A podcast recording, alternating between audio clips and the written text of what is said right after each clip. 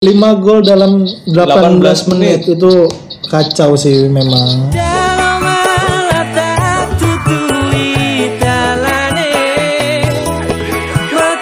Welcome back to On Goal Podcast.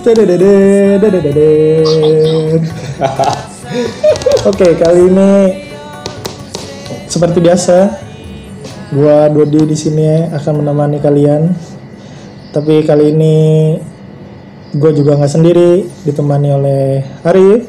Yuk, Siapa dong kawan-kawannya? halo semuanya, kembali lagi bersama Bung Arif. Asik. Mantap. Dan ditemani oleh teman kita yang nan jauh di sana. Iya nih baru away day. Widih. Away days. Dengan Satria, halo Sat. Halo semuanya. Aduh, gimana kabar di sana? Sehat? Alhamdulillah baik-baik aja. Siap, siap, siap. Aman ya, aman ya. Aman terkendali Jogja aman. Eh, Oke, aman, siap. Oke, kali ini kita bakal ngebahas Liga Inggris untuk game week ke-7. Tapi untuk se- sebelumnya ngebahas game week 7 kita bahas result hasil pertandingan di game week ke-6 ya. Oke, siap. Di mana pada pertandingan tersebut banyak kejadian-kejadian menarik gitu ya. Iya. Hasil-hasil menarik yang sangat harus kita bahas sebelumnya ya. Oke, pertama kita bahas apa nih? Bahas mana mana dulu nih? Yang mulai Yang malam oh, yang- dulu kali. yang pertama dulu kali ya. Hmm.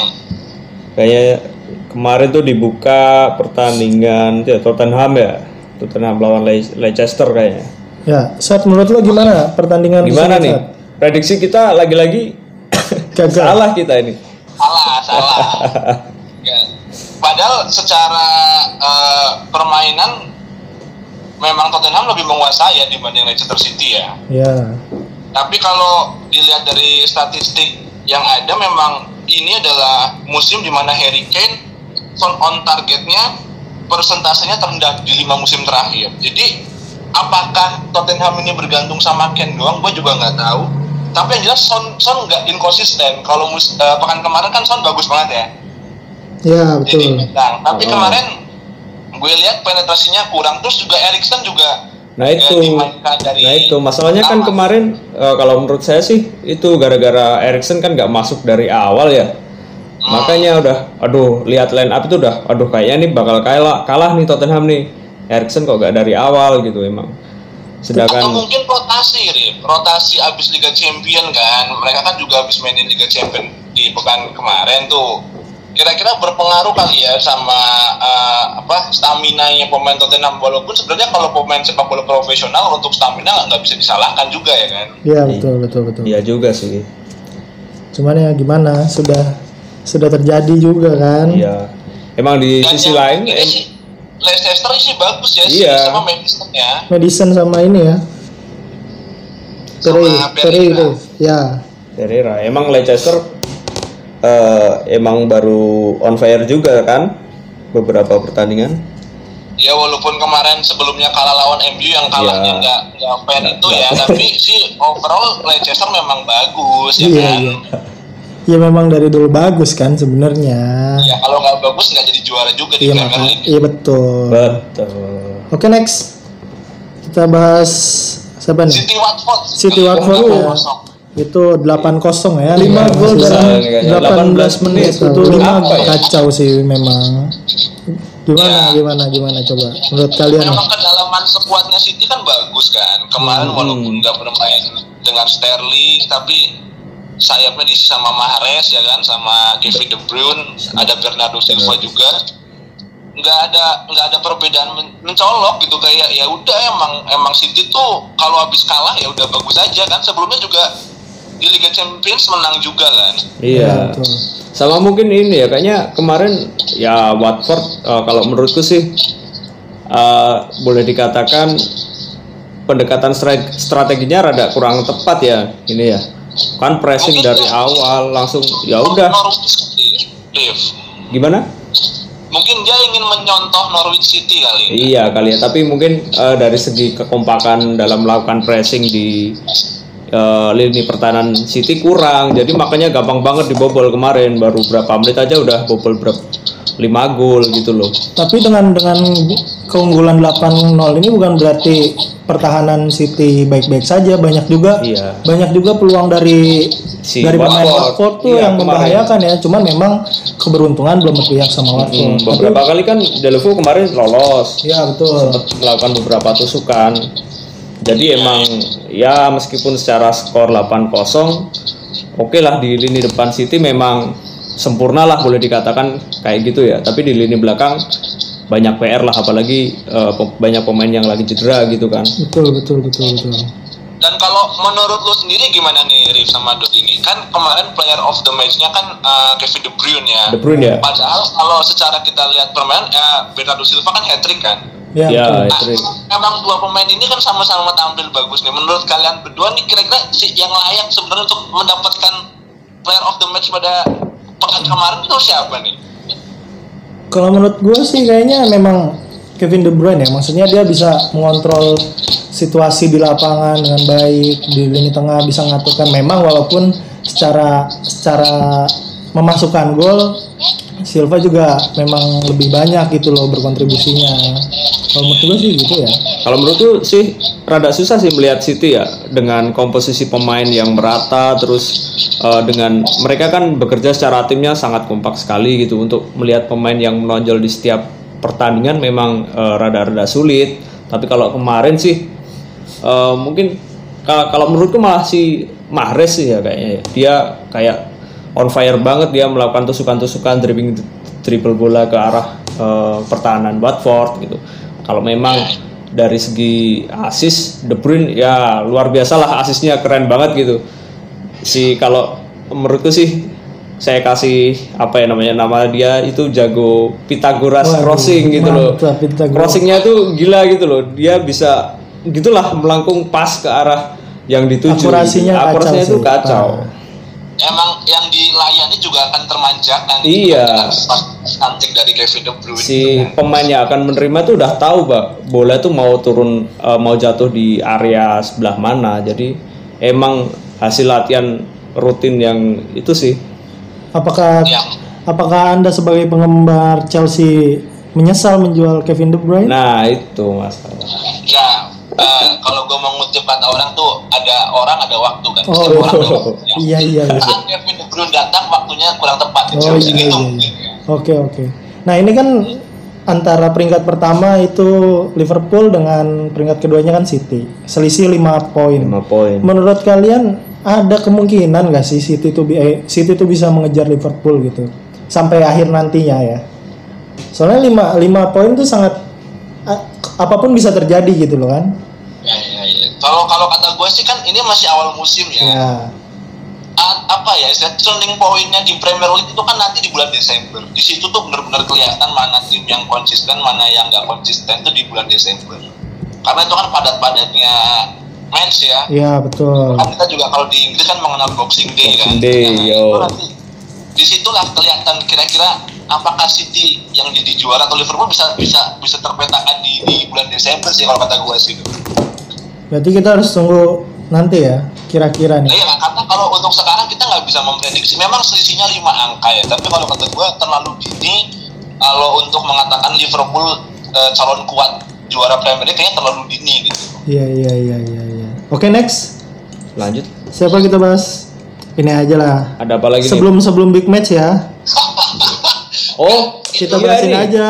ada bentar ya harus diulas nih Harus diulas dong. West Ham United Ah, itu. lawan Manchester United. biar Bagaimana menurut kawan-kawanku?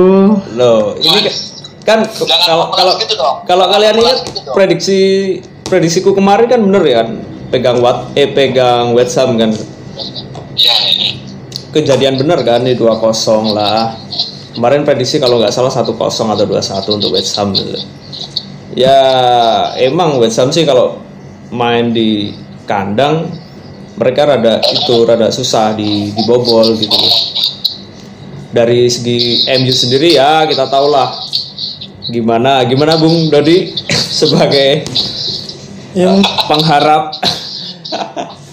Kan makanya pada saat kita kemarin kan prediksi seri aja lah ya. Ternyata Seri prediksi seri itu malah hasilnya buruk. masih terlalu optimis ya. Oh iya betul. Terlalu Masih terlalu optimis. optimis ternyata. Mungkin kurang kreativitas ya di lini tengahnya Manchester United ini.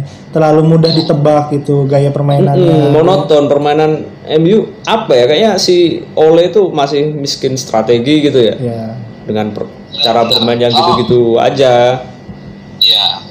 Kalau gua lihat kemarin padahal gua kira kok ini MU unggul ternyata yang pakai baju merah West Ham. Oh, Gua- gua waduh. pertamanya, pertamanya oh ternyata West Ham ini yang merah yang bagus sih West Ham gitu kan. Mungkin harus cek mata bapak ini.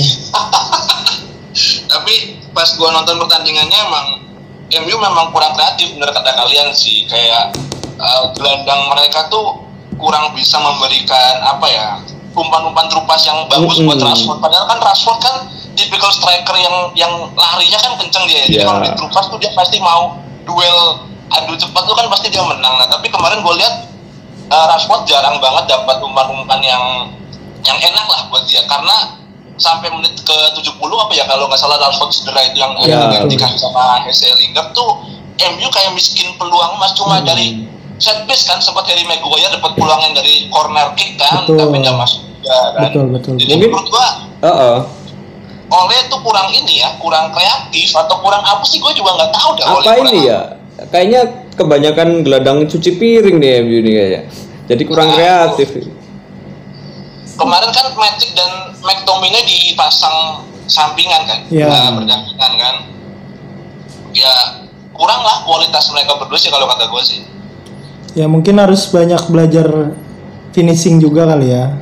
Antara Ah. di lini tengahnya juga mengatur harus ada sosok baru mungkin ya menurut gue yang menambah kreativitas di lini tengah MU.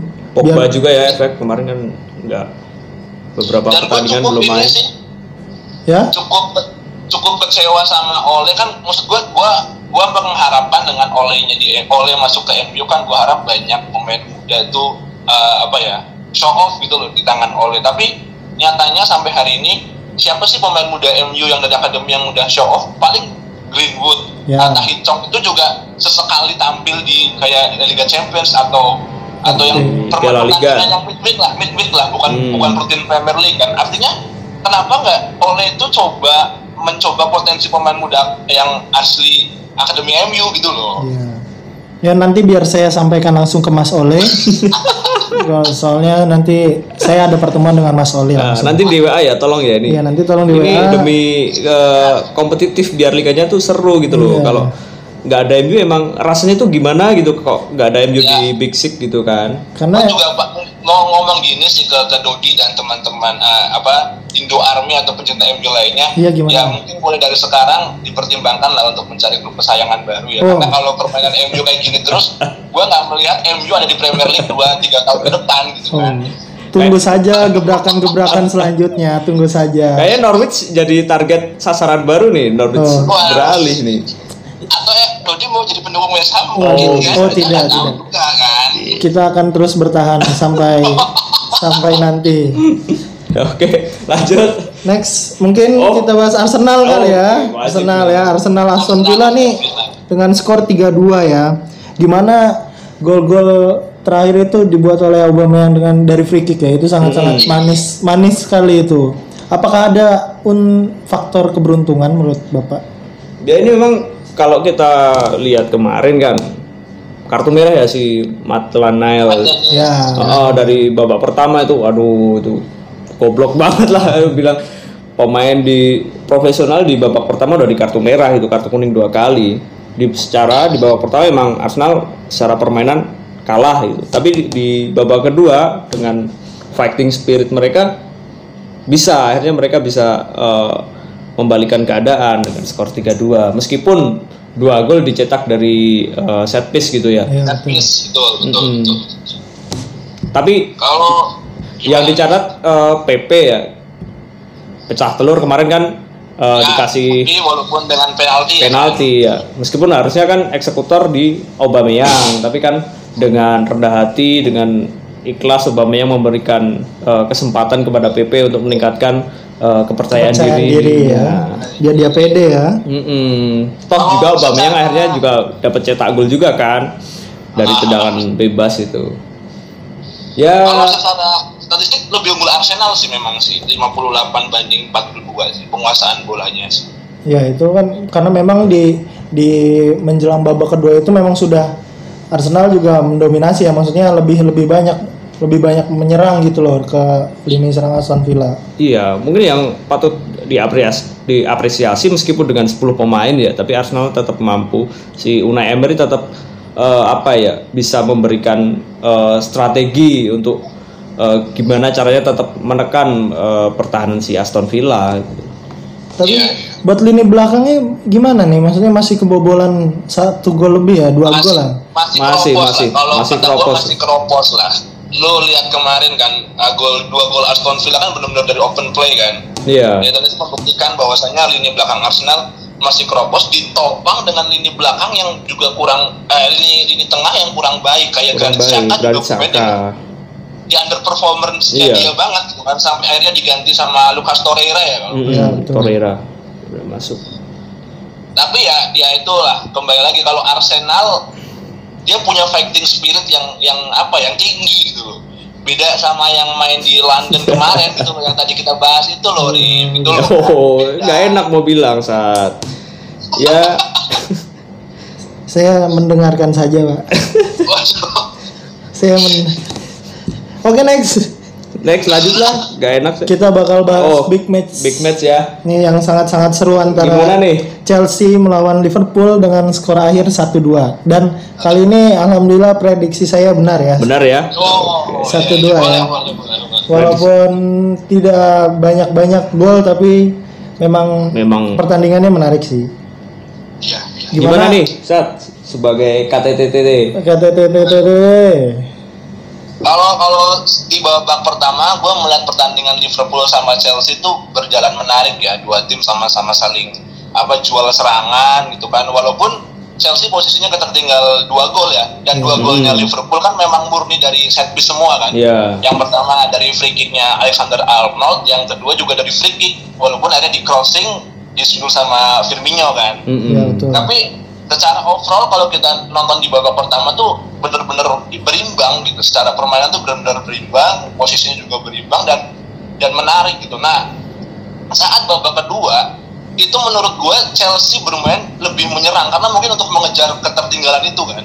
Iya, Akhirnya betul. Chelsea bermain lebih menyerang dan Liverpool gue lihat bermain taktis gitu defense dan sesekali umpan lambung untuk eh, memanfaatkan salah ya atau Mane yang punya apa kecepatan di atas rata-rata gitu kan. Iya. Tapi di babak kedua Chelsea benar-benar menguasai jalannya pertandingan bahkan kalau kita lihat di statistiknya sampai akhir pertandingan tuh Chelsea menguasai possession ball 55% banding 45% dengan shootnya itu 13 kali dan dua on target jadi Chelsea banyak nge-shoot tapi on targetnya cuma dua gitu memang ya memang kemarin gitu sih buru-buru juga kan finishingnya beberapa pemain juga tapi yang patut gua apa ya garis bawah itu Kante sih Kante tuh bener-bener apa ya dia tuh bisa semua kali ya Kante itu ya Apa aja tuh sem bisa semua Bisa tuh semua. apa? Maksudnya bisa ya semua tuh. maksudnya dia tuh All in, all di in. posisi dia di, di posisi dia di gelandang Ya. dia tuh bisa memerankan uh, semua tipikal gelandang kalau dia dimainkan sebagai ball winning midfielder dia bisa ya kan Ya. dimainkan sebagai box to box dia juga bisa dimainkan sebagai advance apa midfield juga kayaknya bisa gitu. Dia benar-benar mobilitasnya tinggi di mana-mana ada membagi bolanya bagus. Dan finishingnya kemarin kan kalau kita lihat golnya kan cukup bagus loh. Dia dengan postur yang kecil mampu meliuk-liuk dan menanduk eh menundukkan kiper berat si Adrian ya kan? Menanduk apa nih? menundukkan menundukkan. Oh, oke. Bahkan di tendangannya tuh kan kalau kita lihat di antaranya si Virgil van Dijk sama si Joel Matip kan Ya. kalau di lihat kemarin Oportunis sekali itu. Dia bisa me- melihat sudut sempit langsung melakukan syuting ke arah eh, gawang. Ah, ah, ah. dan kalau gua boleh kutip uh, perkataannya coach Justin kemarin Chelsea itu cuma salah waktu aja ketemu Liverpool gitu ketemunya di awal musim Terlalu dini ya ketemunya. Ah, terlalu dini. Coba ketemunya di di pertengahan atau di akhir mungkin bisa jadi ini kemenangan buat Chelsea gitu. Tapi gue nggak lagi membela diri ya. Kalau kalah ya udah kalah aja gitu kan. Iya. Tapi gue sih sebagai fans Chelsea gue walaupun kalah gue tetap eh, suka sih melihat performanya mereka kemarin pas lawan Liverpool sih. Iya iya iya. Apalagi apalagi permainannya pas untuk Karabo kemarin cukup baik ya. Berapa? 71 Oh, iya, Mas. ya? Di Carabao Cup Heeh. Menggila ya, dia. 7-1 kan lawan Grimsby kan. Betul. Ya emang setuju sih. Eh, aku juga gimana ya melihat permainan Chelsea kayaknya emang ada prospek ke depannya ini bakal jadi eh, pesaing lah paling enggak untuk eh, empat besar lah. Kalau untuk juara memang masih belum lah kayaknya untuk Oh, terlalu belum, gue setuju kalau juara belum deh, betul. Karena sekarang banyak pelatih-pelatih itu terutama Big Six ya, yang baru-baru kayak MU kayak kayak Chelsea membawa-bawa pelatih dari dari Akademi. Ya, bawa dari Legend-legend. legend-legendnya mereka. Ini sedang membangun pondasi dalam klubnya masing-masing ya maksudnya untuk mempertebal pondasinya ya harus setidaknya harus legendnya lah yang membuat pondasi tersebut.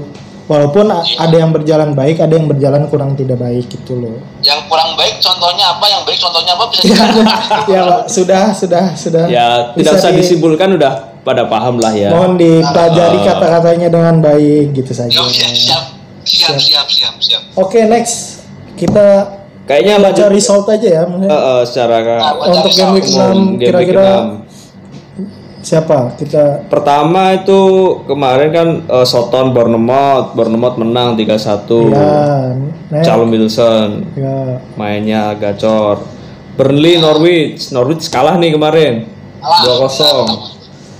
Bener kan kemarin kan eh, aku bilang Norwich nih kayaknya rada susah kalau ketemu tim-tim dengan defense Tipikal eh, bertahan gitu eh, eh, ya, tipikal bertahan kayak Burnley. Dan Everton. Burnley kan sundulan itu kan, Iya. Chris Wood kan? Chris Wood, eh, eh. Iya. Everton juga kalah nih, kejutan juga sih rada di kandang Iya. soalnya sama Sheffield 2-0. Iya, Kosong. Newcastle 0-0. Brighton, biasalah pertandingan Ya, apa pengisi waktu luang kan itu. Waduh. ini waktu libur. Crystal Palace, Wolves 1-1. Ya sesuai prediksi kita kan kemarin bakal Walaupun. Bournemouth sebenarnya hampir kalah tuh ya waktu Iya. lawan Crystal Palace kan. di menit-menit akhir juga kan. Ya, dia golnya di menit-menit akhir dia baru bisa nyamain kedudukan. Hmm.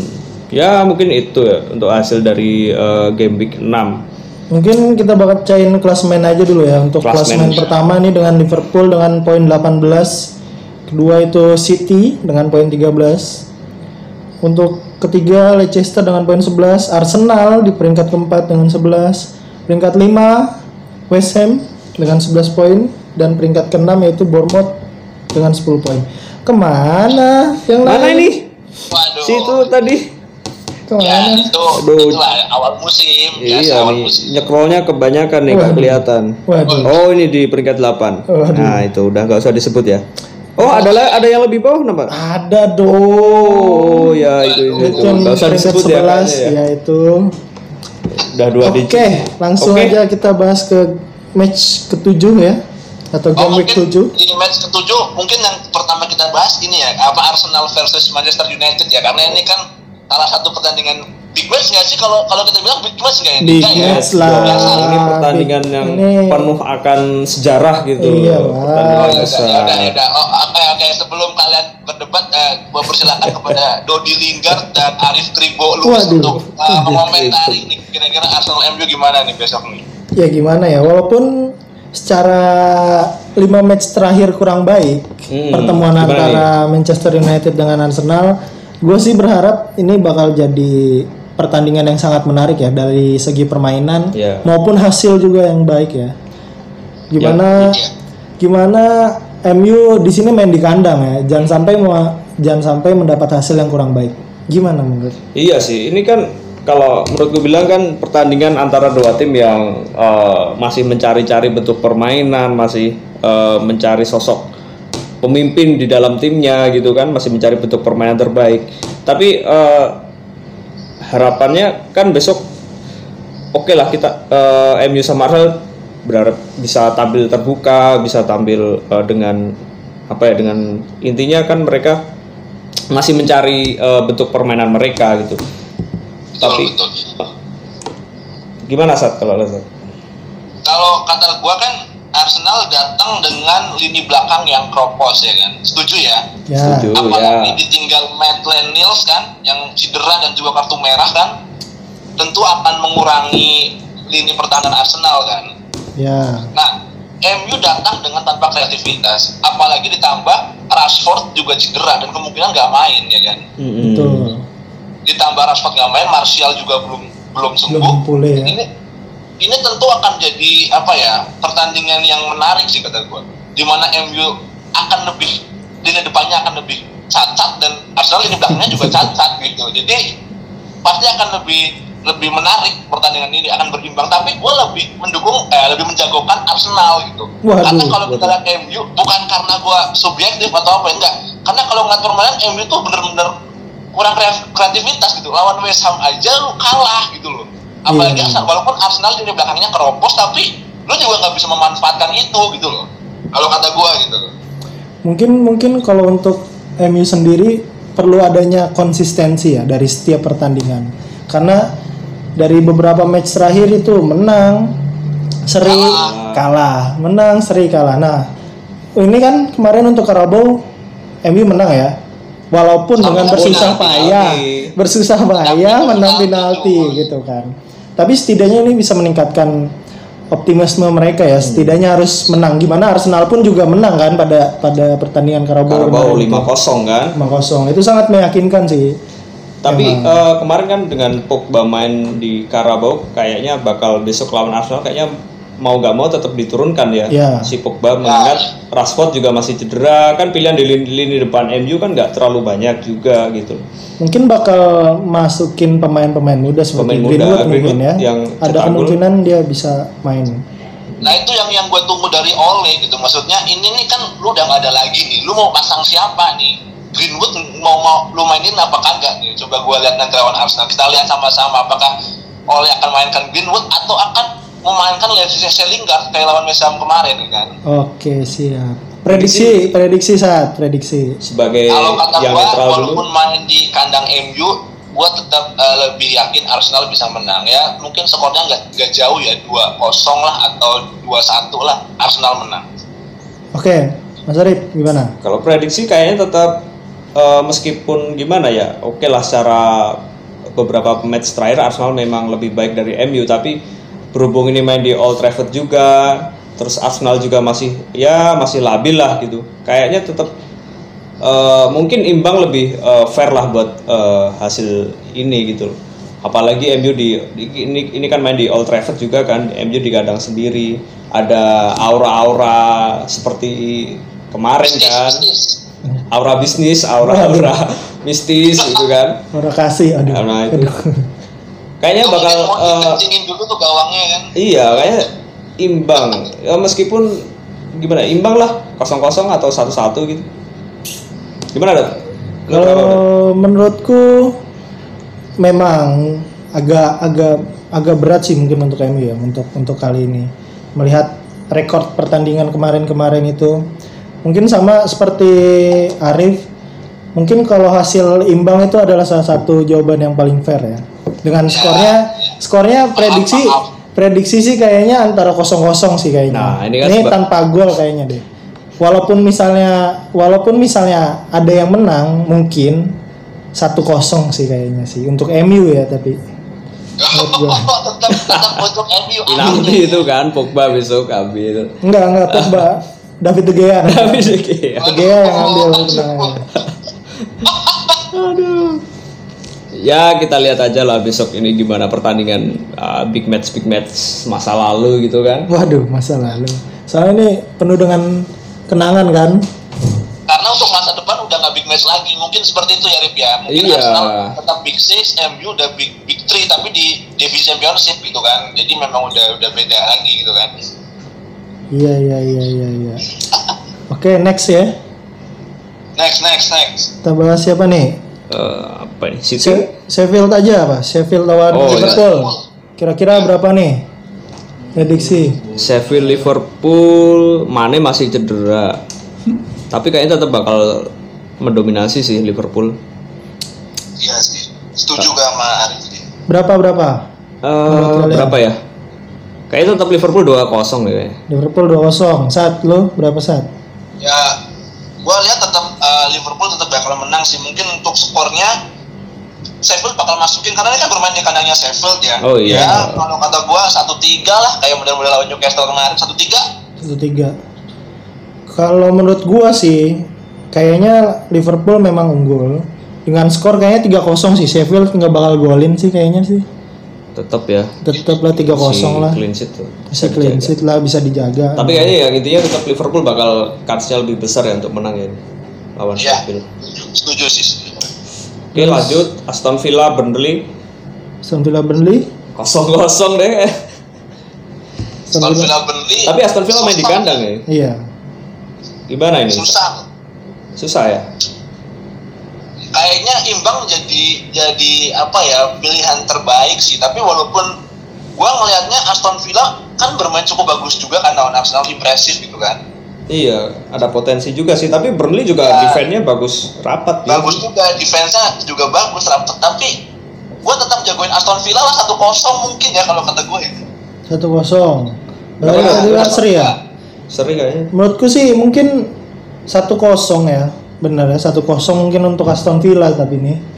iya ada iya ya ada iya kayak kayaknya ya masih unggul-unggul tipis lah kalau nggak satu kosong atau dua satu sih menurut gua nggak iya. nggak terlalu besar lah gol-golnya ini Oke, next. oke next Bournemouth, Bournemouth lawan West Ham ya gimana West Ham kemarin nah menang ya dua-duanya sama-sama menang ya Iya, keduanya baru nanjak ini eh, performanya. harus Tapi harusnya menambah ya Mm-mm. semangat tapi kalau menurutku sih kayaknya Bournemouth bakal cetak banyak peluang lah, banyak gol juga mungkin bisa 3 3-1 mungkin.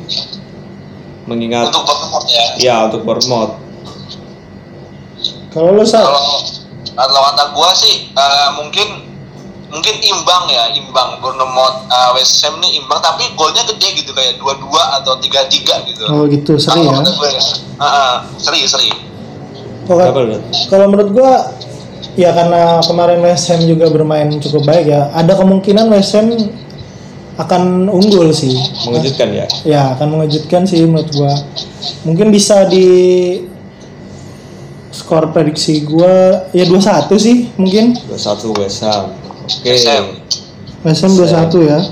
Gimana kan West Ham sendiri kan dia peringkat 5 dan 6 ya. West Ham itu peringkat 5, Bournemouth Bournemouth-nya peringkat ke-6. Seru sih kayaknya nih besok pertandingan nih Bournemouth West Ham. Betul. bakal jual beli serangan sih ya kan Hmm, kayaknya terbuka kan. kan sama-sama impresif juga kan Iya. Oke, next. Chelsea. Chelsea, Chelsea, Brighton. Dah, ini. Gimana nih? ini udah lah udah lah ya kan bakal- Kalian jangan bakal pesta gol gak nih? Bakal pesta pesta gol gak? Seri kayaknya nih. pesta gol Oh, gol. Sangkain seri. Gua kalau ngeliat Chelsea Brighton tuh kayak ngeliat undangan pesta di klub malam gitu. Waduh. Nah, kalau ini selesai lah selesai gitu gacor gacor gitu Waduh. Prediksi sob berapa sob? Prediksi lah berapa lah? Kasih skor berapa? lima kosong aja Waduh. banyak baik Banyak. Optimis sekali kayaknya ya. Ingat loh Brighton dia defense-nya juga lumayan oke loh. Betul loh. Kipernya Matt Ryan oh boleh. gua, gua setuju Brighton defense-nya oke tapi Chelsea ini lagi bagus lagi bagus loh Cleansea aja 71 kan Loh, kalau- Chris James main bagus Kalau Brighton menang, posisinya bakal menyalip Chelsea Waduh, sob. bahaya juga. Iya Dari kalau Brighton menang, masalahnya kan Brighton kalah. Oh, Oke, boleh lah untuk optimisnya. boleh lah. Enggak, kalau menurutku ini kayaknya emang Chelsea ya masih menang lah. Oke, setuju mungkin dapat banyak gol nih, 3-0 lah, cukup lah, jangan banyak-banyak. Ya memang seharusnya sih Chelsea di atas kertas bisa unggul ya melawan melawan Brighton ini. Cuman mungkin Apalagi main di Stamford Bridge kan. Iya, ya, betul di faktor itu kandang juga juga. kan. Menurut gua sih Chelsea masih ada kemungkinan kebobolan juga ya sama Brighton. Iya sih mengingat Ada kemungkinan ya. Tapi menurut defense ya cukup baik sih sebenarnya defense-nya. Belum prediksi gua kayaknya 2-1 sih untuk Waduh, bahasa siap komandan. untuk 2-1. Chelsea. Tipis, ya tipis tipis-tipis aja. aja lah, nggak usah gede-gede. Yang penting kan menang. Iya iya iya iya iya siap siap. siap. Iya iya iya iya. Next, Next, Peles. Palace lawan Norwich ya. Nah, nih. gimana nih? Ini susah sih, kalau ini susah, sih kata gue. Tapi eh, kalau menurutku nggak ada ini. Palace masih kans lebih oke lah untuk menang. Apa, apa paling nggak Pak, seri lah. Palace juga defense-nya bagus soalnya. Norwich eh, kalau ngelawan tim-tim kayak gini susah gitu loh. Satu-satu lah. Prediksi satu-satu ya. Lu sat berapa sat? ya kan nah, Palace juga kan kemarin lawan Wolves kan seharusnya bisa menang gitu kan Iya, kalau nggak kejebolan kan. Iya. Apalagi ini mainnya di kandangnya Palace kan. Iya. Iya. Selhurst Park kan. Ya kalau kata gue kayaknya Palace bisa menang walaupun mungkin kebobolan ya karena Norwich juga bagus kan di depannya kan. Yo, Jadi mungkin 2-1 sih kalau kata gue sih 2-1 untuk ya. Palace ya. Kalau Dot? gua sih ya tipis-tipis aja lah, nggak usah ini. Satu kosong aja untuk Palace. Satu kosong ya. Oke. Next. Next. Spurs. Spurs Soton. lawan Soton nih, gimana saat? Tim pesakitan Nah, nih. Spurs lawan Soton, Soton kan. Soton kemarin kalah ya. Kalah lawan? Bournemouth. Kalah kan lawan Bournemouth dan Spurs juga kalah tapi Spurs kayaknya mencari poin kan. Iya, Apalagi sebagai- main di di kandangnya Spurs kan. Mm-mm. Kayaknya sih tetap Spurs bakal menang sih. Kalau kalau kalau prediksi gue salah lagi berarti ya gue bingung gue sama Spurs. Kayaknya Spurs bakal menang. Harusnya sih secara di atas kertas menang ya, Skor apalagi berapa sob? berapa saat skor? Skor mungkin ya 2-0 lah gitu. 2-0. Tim Dua kosong aja nih. Kalau menurutku ini kan Spurs juga habis tersingkir juga kan di Carabao. Kayaknya bakal tetap bakal ngotot nih untuk meningkatkan kepercayaan diri mereka kan. 4-0 kayaknya bisa nih. 4-0. Boleh, boleh, boleh. Boleh 4-0. Menurut gue sih kayaknya 3-0 lah cukup lah untuk Tottenham bisa menghabisi Soton. Soton ya. Ya, ya. Iya. Oke next, Wolf. Wolf lawan Watford ya. Wolves lawan Watford ini kan sama-sama dua tim pesakitan ya. Iya. Sama-sama Sedang- Jurukun sih kan Watford 20 Iya, Wolves 19-20 kalau nggak ya. ya. Iya betul. Nah itu kan berarti di sinilah kesempatan si pelatih Watford yang baru kan pelatih Watford itu kan udah dua kali main ketemunya City sama Arsenal kan. Mm-mm. Dua-duanya nggak positif wajar lah ketemunya tim-tim gede. Nah lawan Wolves ini kesempatan buat dia nih. Apakah memang dia layak menggantikan si Javi Garcia apa enggak ya kan? Iya, setuju, setuju.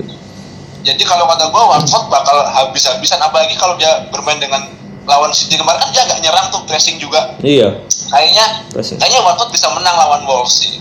Prediksi gue gitu sih. Mungkin skornya uh, 2-1 kali ya Watford menang ya nggak dari Wolves. Ya setuju sih, aku juga eh, prediksinya kayaknya Watford bakal mela- eh, menang nih si pelatih barunya bakal dapat kemenangan pertama melawan Wolves. Mengingat Wolves juga masih secara permainan belum menemukan yang terbaik ya di musim ini. Betul. Untuk skor mungkin kayaknya 2-1 atau 2-1 lah untuk Watford. Satu Sama Watford ya ya. sama ya. Mm. Kalau menurut gue ini sih bakal persaingan yang sangat seru ya. Gimana mereka masing-masing mau menunjukkan kualitas tim mereka masing-masing gitu. Dan menurut gue bakal terjadi banyak gol sih kayaknya. Ya gol ya. Oh, bisa bisa juga Prediksi gue sih kayaknya 2-3 sih untuk untuk Watford. untuk Watford.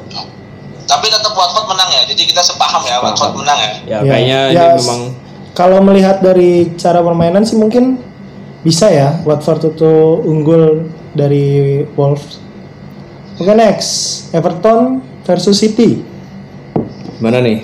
City. Aduh, kalau bilang City itu eh Ada habisnya. terlalu sempurna itu.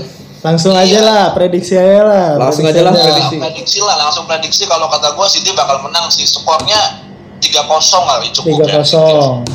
Rep berapa Rep? Kalau menurutku ini Ever- Everton mungkin bisa curi eh, satu gol dua gol satu gol lah tiga satu kayaknya buat City. Lo berapa Dot? Tiga satu ya. Menurutku sih paling dua kosong lah sudah cukup untuk City lah. Ditambah Everton pasti bakal mau menunjukkan performa terbaiknya mereka kan. Mm-mm, apalagi Pertama main di- mereka habis kalah. Iya, Iya. main di kandang Main juga di kandang kan. juga kan. Iya. Harusnya sih bisa menampilkan permainan yang menarik ya. Padahal Everton kan secara apa per- uh, tim juga pemainnya kan juga bagus-bagus kan, maksudnya Iya. nggak nggak jelek gitu loh. Betul betul. Oke next. Terakhir nih Terakhir ya Leicester. Leicester lawan Newcastle nih. Newcastle. Jelas dong Leicester lah, Leicester, Leicester ya. lawan Tottenham gila, fighting spiritnya bagus, lini tengahnya juga kreatif. kayaknya tetap Newcastle eh, apa Leicester yang bakal menang lawan Newcastle. Newcastle kan Steve Bruce kan. Ya, Ya, Hmm. ya gitu, Steve, Steve Bruce mah ya gitu, lu nggak bisa berharap banyak gitu kalau pelatihnya kelas-kelas Steve Bruce. Iya sih setuju kayaknya Leicester bakal eh, meneruskan tren positifnya kan ini untuk skor eh, berapa ya tipis kayaknya tetap dua satu dua dua satu kosong lah Leicester Ya. Gua, gua setuju sih sama Arif mungkin skornya sama kalau kalau nggak satu kosong ya dua satu lah tipis tapi Leicester menang sih. 1021 ya. Hmm. Kalau menurut gua sih kayaknya antara 21 sama 31 sih menurut gua. Tapi Leicester, Leicester Leicester sih kan. menang seharusnya. 31 sih kayaknya. tiga satu ya Ah, 31 bakal unggul Leicester nih. siap siap. Siap. Mau Oke. ada review ini nggak FPL? oh iya FPL ya Nanti kita ini aja kita di kita show di Instagram kita Oke. aja Instagram nanti. kita ya Kalau mau tahu Instagram kita di mana Sat? di On Goal Podcast Indonesia. Oh, Untuk buat podcast Best Indonesia. Oke, untuk kali ini mungkin kita sudahi saja sampai di sini. Terima kasih semuanya buat yang udah dengerin. Kita menerima kritik, saran dan nasi padang. Waduh, yang terakhir enak tuh kayaknya. Aduh. pakai ikan jangan lupa Dan kalau mau nonton Liga Inggris di di Mola TV kan. Waduh, Waduh. Mola TV Iya. jangan lupa sponsor masuk. Pak, di TPRI juga ada. Oh, TPRI iya. juga ada. Ya, tolong ini kali ini gratis, besok bayar. Nah, Oke. Oke. itu aja sih mungkin Gimana? kita nonton dulu pertandingan besok ya pasti Siap. bakal kita lihat ya big match Arsenal MU kita besok bahas minggu depan Sip.